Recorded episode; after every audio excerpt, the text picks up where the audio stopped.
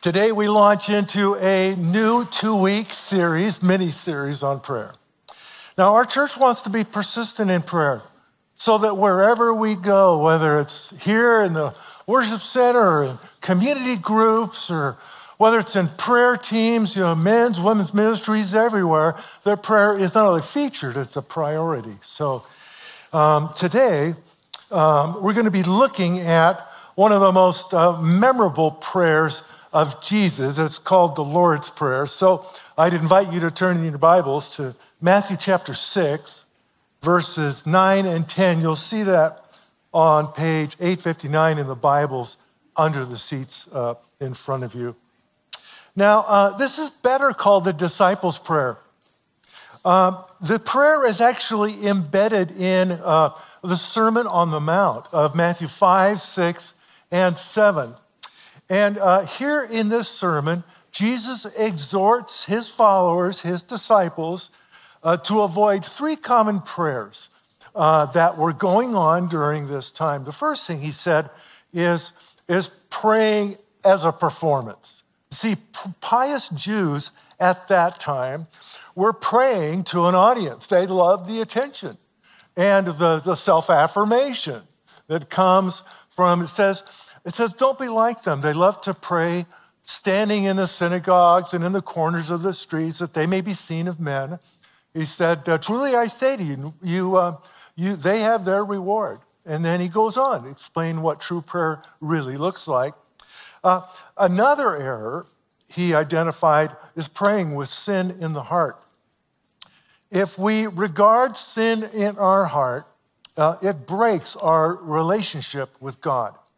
Now, we know that the forgiveness is found only in the shed blood of Jesus Christ for our sins, right? But nevertheless, when um, we harbor sin of unforgiveness in our hearts, it, um, it hinders our prayer life. And it really kind of shows that we lack the understanding anyway of Jesus' grace and forgiveness in our own lives. So Another error, and this is the one that Jesus is pointing to today, is, is that of avoiding empty, useless repetitions in prayer. He said, like the pagans.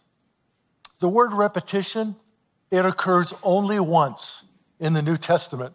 It, it's here in Matthew chapter 6. Actually, the word means to babble. You see, pagans at that time worshiped a multiple of gods, and they would just babble out the names of these gods in hopes to catch the attention of one of them. They didn't know who might be listening at the time, and, uh, and then direct their prayer to them. Uh, Jesus says, Don't be like them. He said, For your heavenly Father knows what you have need of before you ask him. And then he says, In this manner or in this way, therefore, pray. And then he uh, gives us really the, the prayer that we're going to look at today. You know, Jesus here presents this model for prayer, and we see, instead of empty repetitions, we see clear, concise uh, ways to express ourselves in prayer, centered on God and his resources. Now, remember, this isn't the only time that Jesus taught on prayer. Jesus spent long hours in prayer before the Father. He said in Matthew chapter 5, he taught on prayer. In Matthew chapter 7, uh, in the same sermon, he also uh, taught more on prayer. But one might picture the Lord's Prayer like this the Father's character. Our Father who art in heaven. The Father's kingdom. Thy kingdom come. Thy will be done on earth as it is in heaven the Father's provision. Give us this day our daily bread. The Father's forgiveness. And forgive us our debts as we forgive our debtors. The Father's guidance. And lead us not into temptation. And then the Father's protection. And deliver us from evil. So today, we're going to be looking at the first two the Father's character and the Father's kingdom. First, we're going to look at his character. So, how does Jesus begin this prayer? And he could use any word, but he uses the word our. You get that? The word of our hour. Uh, he, uh, since he uses that word, what does that imply to us today? It means when we pray to our Father, we are joining with each other as members of the same family because we have the same Father, right? The person on your right, the one on your left, Republican, Democrat, Tea Party, Independent, we are all members of the same family, under the same Father. Notice too how immediate the connection is. There's no kind of path to catch the Lord's attention, no kind of empty repetition in hopes that He's listening. He comes right into the presence of God and calls Him Father because He immediately listens. No mention of gurus, priests, holy hierarchies. When we see, when we say the word our Father, all those titles just get left behind, and we come to our Father as one of His children, right into His presence, because we don't need to try to get His attention. He's already listening. When we say our, we enter into a worldwide bond. When a brother in Nigeria is grieving the loss of a loved one, our hearts go out to him. When, when a pastor in the Ukraine is overwhelmed with uh, supplying resources to refugees, our hearts go out to them and want, we want to help them as well. When we see multitudes coming to Christ in China, yeah, our hearts just celebrate with our Christian brothers and sisters there. When we pray our, our hearts are united like in no other time. I remember Pastor Wally Wilson, the founding pastor here. He said, if, you if you really want to get to know someone, pray with them. How true. You know, one of the greatest blessings I have here at Highlands is joining in prayer every week in our prayer teams. And we, we pray as a team, you know, it's a, a different team every uh, week of the month, and, and then we rotate to a new month. But let me tell you how rich and what a blessing it is for me to hear these members of these prayer teams open their hearts in prayer. It's wonderful. And we pray for requests from you that you include on the request, uh, on the uh, Connect card. We also pray for our missionaries every week. And so, uh, you know, if you want to join a prayer team, it's easy. Just talk to me after the service. I'll be out in the lobby, or, or you can sign up on the Connect card and uh, we'll get in touch with you as well. But Jesus goes on here. He says, Our Father who is in heaven. Now, the word father here means Abba it, in Aramaic, it means daddy. It is uh, a name that's used by children for uh, this, the intimate relationship that a child would have with his daddy is intensely personal. And Jesus wants us to know that we can approach the throne room of God Himself as a child, speaking to his daddy, bringing security and provision and blessing. Perhaps today, though, you don't really have a memory of what it means to have a father like that. And even to think of God as your father might bring back painful memories for you. Well, this heavenly father of ours, he's unlike any on earth. He will never abandon you. He will never leave you. He will never forsake you. He will never ridicule or mock you. He will never ignore you. He will always be faithful to you because even when you're faithless, He will never withhold any good thing from your life. You will never be separated from His love because you are precious in His sight In fact, your Heavenly Father never stops thinking about you. If you come to, your, to the throne room of God, did you know your Heavenly Father? It's like He lays down everything because you're there. He wants to hear what you have to say. Psalm 139 says, God, how precious are your thoughts to me. How vast is the sum of them.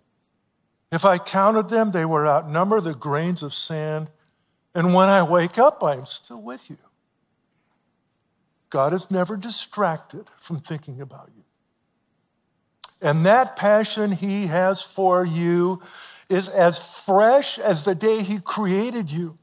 And that excitement continues until the day he sees you face to face. And that's why you never need to be ashamed to call him your father. Perhaps you're here today and you wonder whether God even exists, or whether he's good or personal, really in control of things. You're not sure.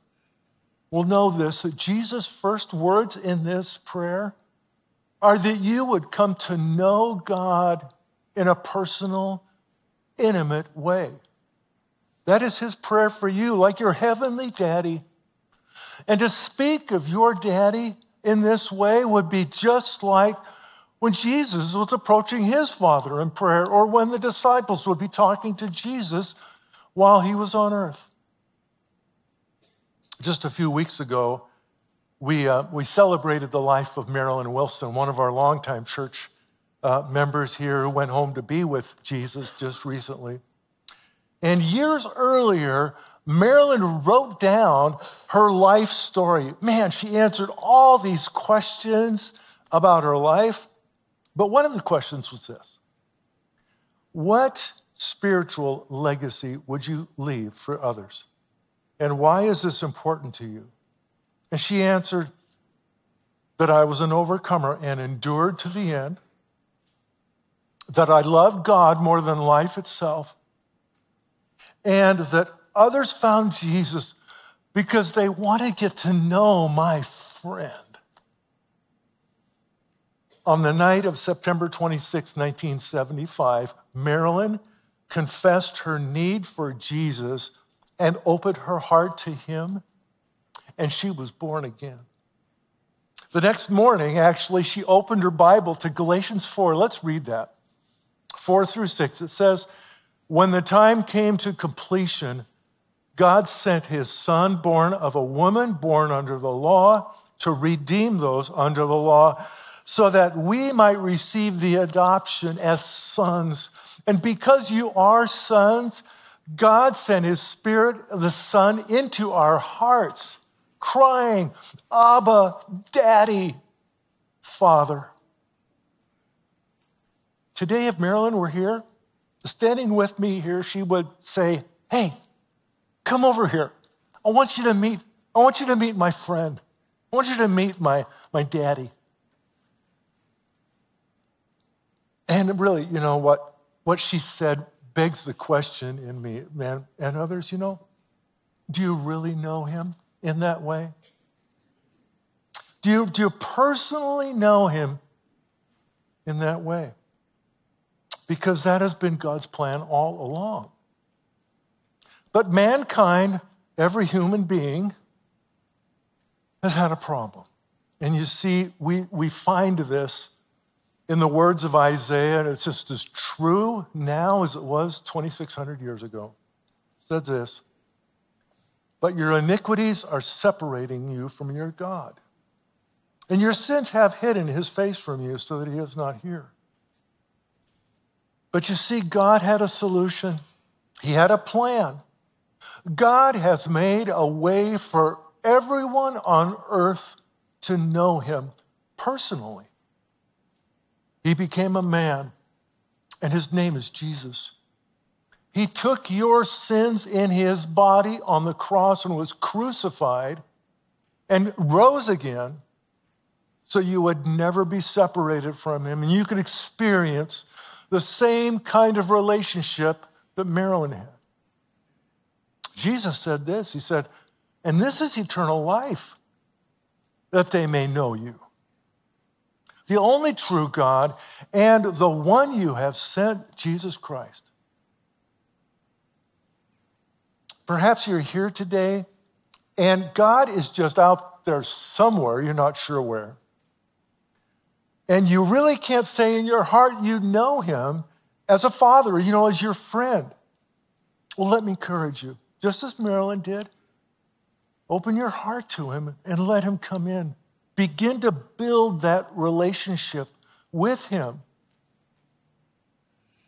Someone really can't trust in someone that they don't know, right? So open, open the Bible, read Matthew, Mark, Luke, and John and their accounts of Jesus, and let that speak into your heart as you get to know him better. And next, uh, you know, perhaps you're a follower of Jesus, you know, and I, this touched my heart. Would I have the confidence to say, maybe to a coworker, friend, or loved one, would I have the confidence to say, hey, come and meet my friend? I want to have you meet my, my, my daddy. And the same thing applies deep in your relationship with him.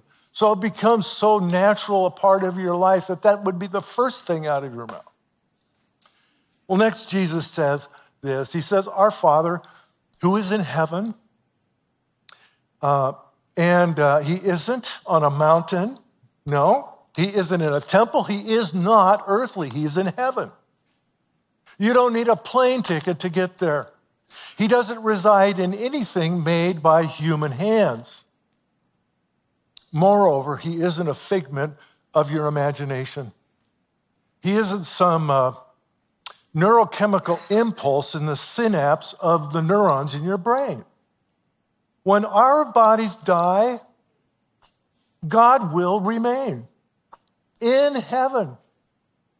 When this earth perishes and is gone, our God will remain in heaven. He needs nothing to complete himself. He was and is and always will be. He is pre existent. He is the Ancient of Days. He is the Eternal One. And He is in heaven. Psalm 115 says this says, Our God is in heaven and He does whatever He pleases. Solomon noted this when he was building the temple. He says, But who is able to build a temple for him since even heaven and the highest heaven can't contain him. And that leads us really to our next thought in prayer. Jesus prays, Your name be honored as holy, or hallowed, you know, be thy name. Now, names in those days meant a whole lot more than they do today. In antiquity, the names and the qualities associated with that name were one and the same. So, in the opening of the Gospel of Matthew in chapter 1, we find that the baby was to be called Jesus, for he would save his people from their sins, right? You see, the name and the activity went together. In fact, the name Jesus is a conjunction of two words and meaning, I am thy salvation. And God's name is also holy, isn't it? It's set apart. He is so holy that even human beings, at the very sight of his glory, feared for their life. This is true of Jesus too. In his ministry on earth, remember when, when Peter uh, witnessed the great catch of fish at his boat? And he fell down at Jesus' knees and said, Lord, away from me, for I am a sinful man. After the resurrection, Jesus said to Thomas, uh, He said, Hey, Thomas, come over here. Put your, put your fingers in my hands. Put your, put your hand in my side. He said, Don't be faithless, only believe. And Thomas responded to him, My Lord and my God. Let me read in uh, Mark chapter 4, too. That's a great story. Why don't you turn with me to Mark chapter 4, verse 37? This is a story of uh, Jesus asleep at, at at the wheel, asleep in the back of the boat. You know that story. And we'll start with verse uh, uh, 37 here. Um, and it says this it says, he said, a great windstorm arose, and the waves were breaking over the boat, so that the boat was already being swamped. He was in the stern, sleeping in the cushion. And so the disciples woke him, and he said to him, Teacher, don't you care that we're going to die? And he got up, rebuked the wind, and said to the sea, Silence, be still. And the wind ceased, and there was a great calm. And he said to them, Why are you afraid? Do you still have no faith? And they were terrified and asked one another, Who is this that even the wind and the sea obey him? I wonder really, when were they more afraid? During a storm or afterwards? Actually, the word afraid, the terrified, it means to fear a great fear. It means, of all the selections I have of fear, it's the one on the far, you know, on the far end. It, it's t- terrified. They were afraid of the storm because he is holy, because he's awesome in power. Mary, the mother of Jesus, said this before Jesus was born. He praised God, saying, For he that is mighty has done me great things, and holy is his name. The Apostle John, one of the eyewitnesses of Jesus on earth, said this The Word became flesh and dwelt among us. We observed his glory, the glory as one of the only Son from the Father, full of grace and truth. The Apostle uh, Peter writes this, another eyewitness who traveled with Jesus. He says, We did not follow cleverly contrived myths when we've made known to you the power and the coming of our Lord Jesus Christ. Instead, we were eyewitnesses of his what? His majesty. Our Father is holy. You ever ask yourself maybe the question, why should we pray, Hallowed be thy name anyway? I mean, doesn't God already kind of know that? isn't he already that? Well, it's a reminder to ourselves, isn't it? When we pray that. When we begin in prayer and we recognize who we're praying to, it, it encourages us to live a life that pays attention, doesn't it, to a holy God. Over a century ago, Charles Finney said this. He said, People who seek the day when God's name is hallowed throughout the earth must not only pray for his name to be hallowed, they must live it as if they value the honor of his name right now. Really doesn't take an extensive search in the Christian church today to really find out that there's something wrong with so many stories coming out about failures happening in this church. I wonder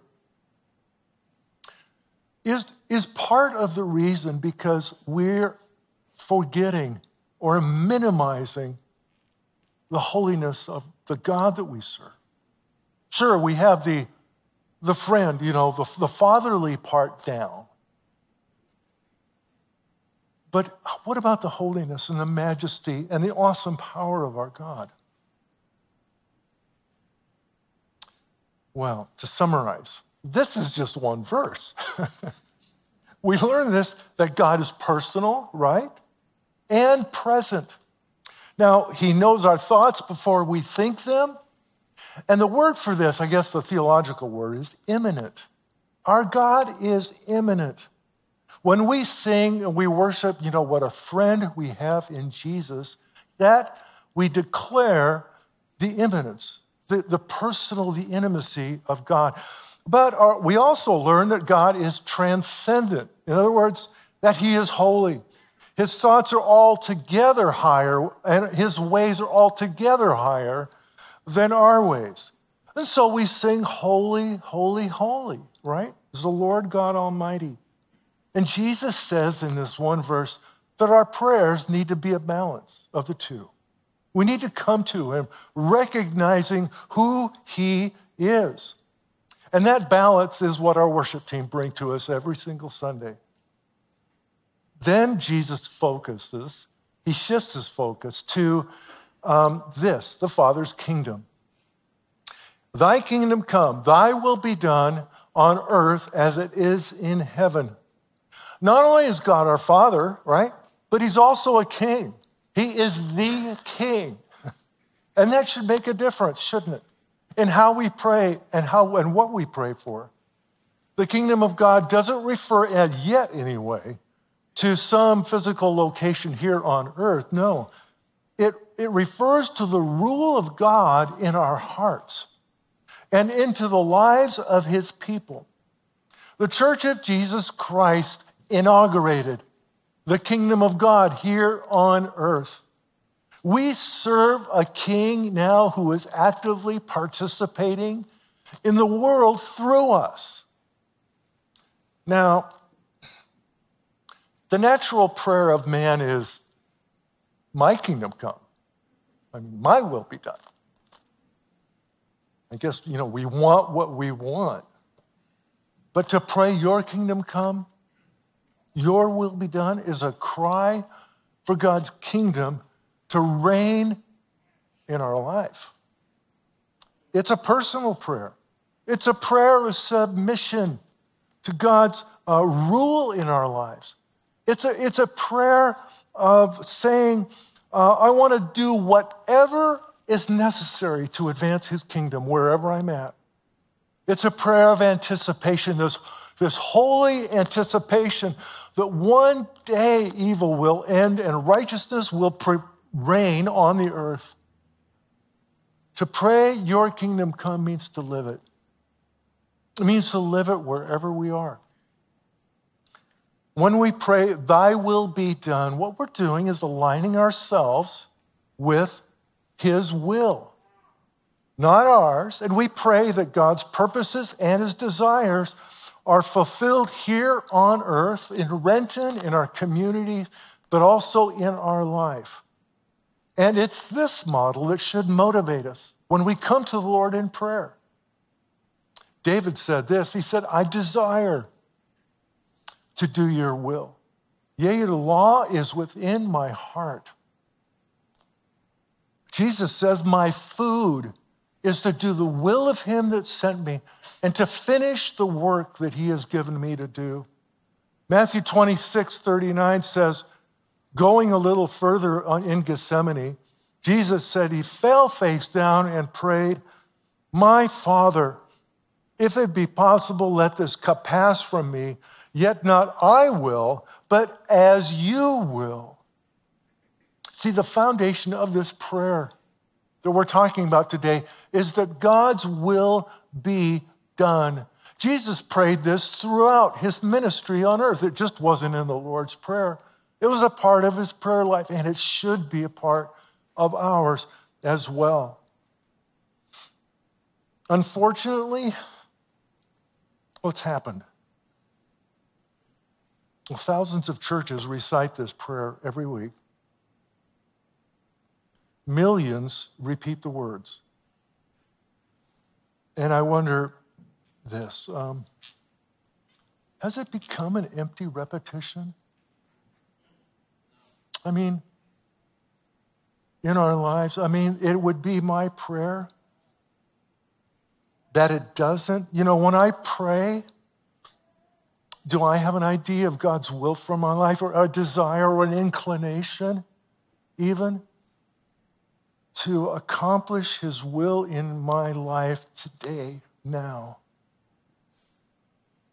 See, Jesus' teaching here that praying for God's will in our lives lies at the very foundation again of our prayers.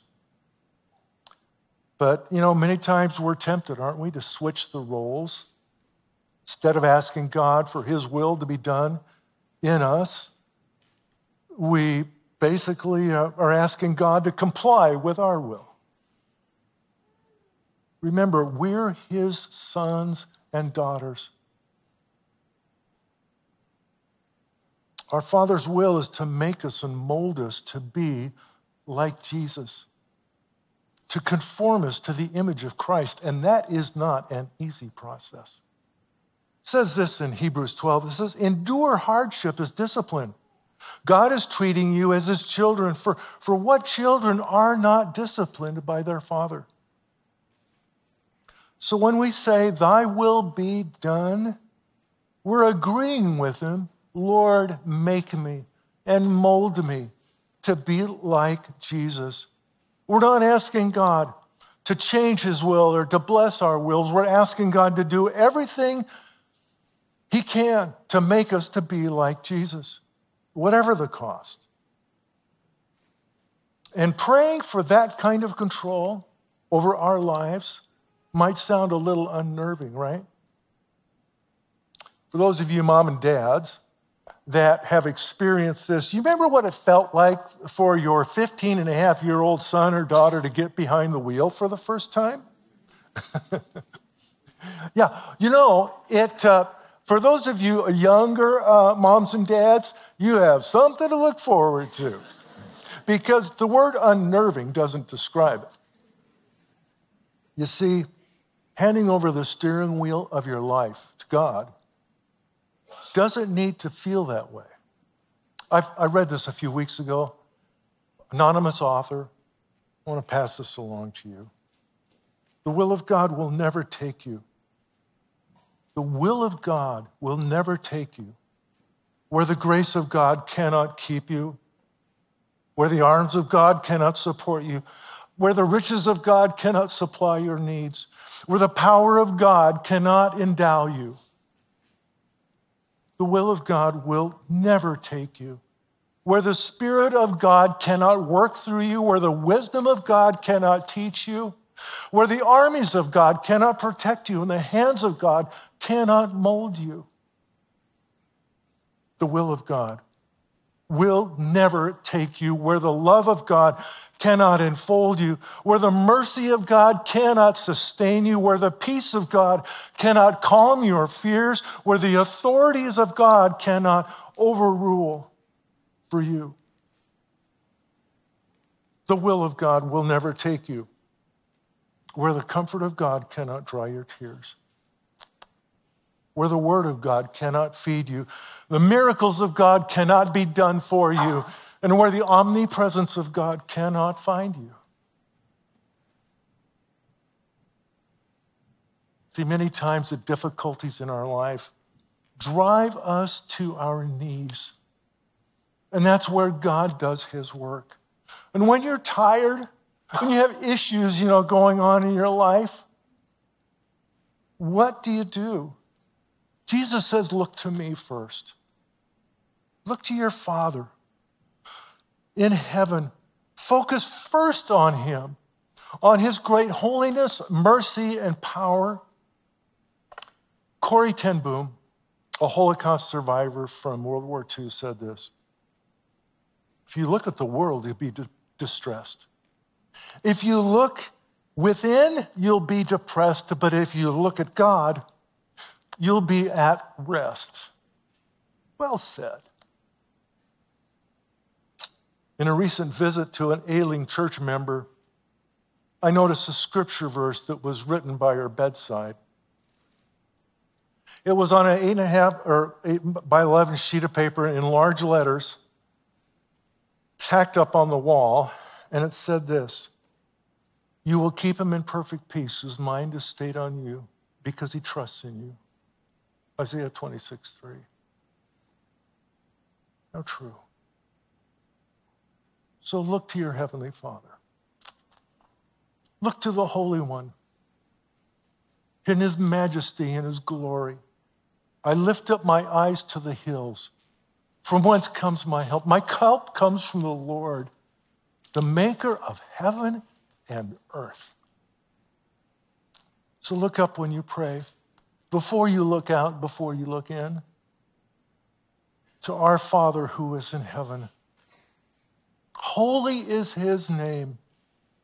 Your kingdom come, Your will be done on earth as it is in heaven. Let's pray. Well, Father, we commend ourselves to you.